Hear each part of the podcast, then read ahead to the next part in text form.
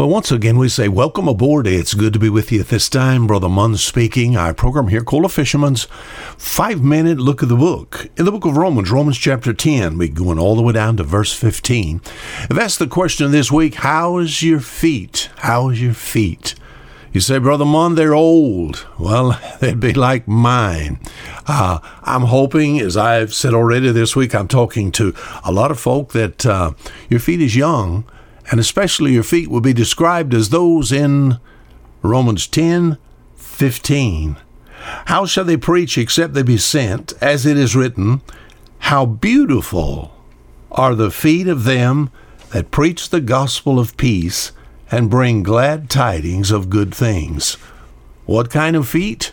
Beautiful feet. We've seen this week how this is connected with those, of course, who belong to Christ. This describes feet, the feet of those who are born again believers. All because of the fact, uh, Romans chapter 10, we were to back up just a few verses. It talks about how man is to believe. You know, people believe all kinds of things. I've had people tell me they believe in Christ, but yet they were not saved because their belief was not founded from the. Well, let me read the verse. Romans chapter 10, all the way down to verse 10, it says, For with the heart man believeth unto righteousness, and with the mouth, mouth confession is made unto salvation. And then I like verse 13, For whosoever shall call upon the name of the Lord shall be saved.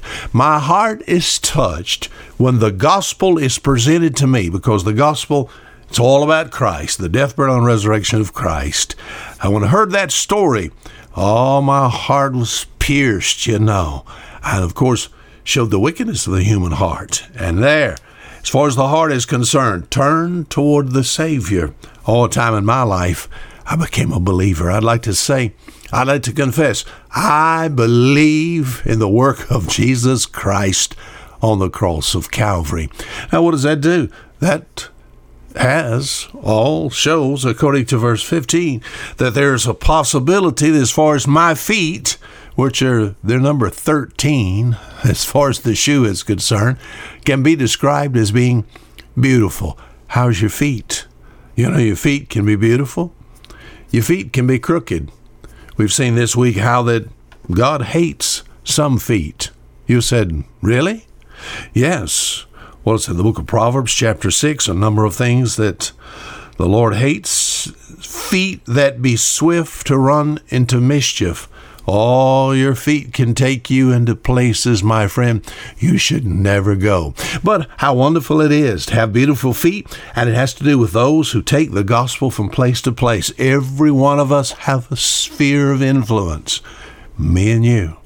And as far as this sphere of influence, uh, we can tell others about this Savior, my friend, that we have found.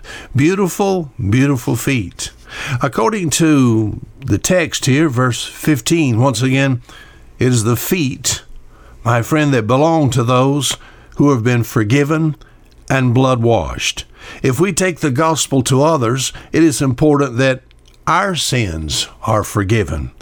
In the book of Leviticus, Leviticus chapter 8, it's the priest there. The priest is there with one of the animals, and the animal, my friend, the blood is shed, and the, the blood on the right ear, the blood on the thumb, the blood all the way down to the toe, showing uh, complete uh, forgiveness there, all from head from head to foot. If we are to see others blood washed, all this should be true of others, not just our hearing and our hands, but also our feet, controlled by a blood washed heart. How how how is your feet? How beautiful are the feet of them that preach the gospel of peace. We've sort of proposed a little thought, and I think it's good, and I think I'll just put it out again. As God looks at us, as God takes, and He's able to do that, the eyes of the Lord are in every place, beholding the evil and the good. As He looks at you, my friend, does He see beautiful feet? I am of this persuasion. I believe it would be better for you to have beautiful feet than it would be to have a beautiful face.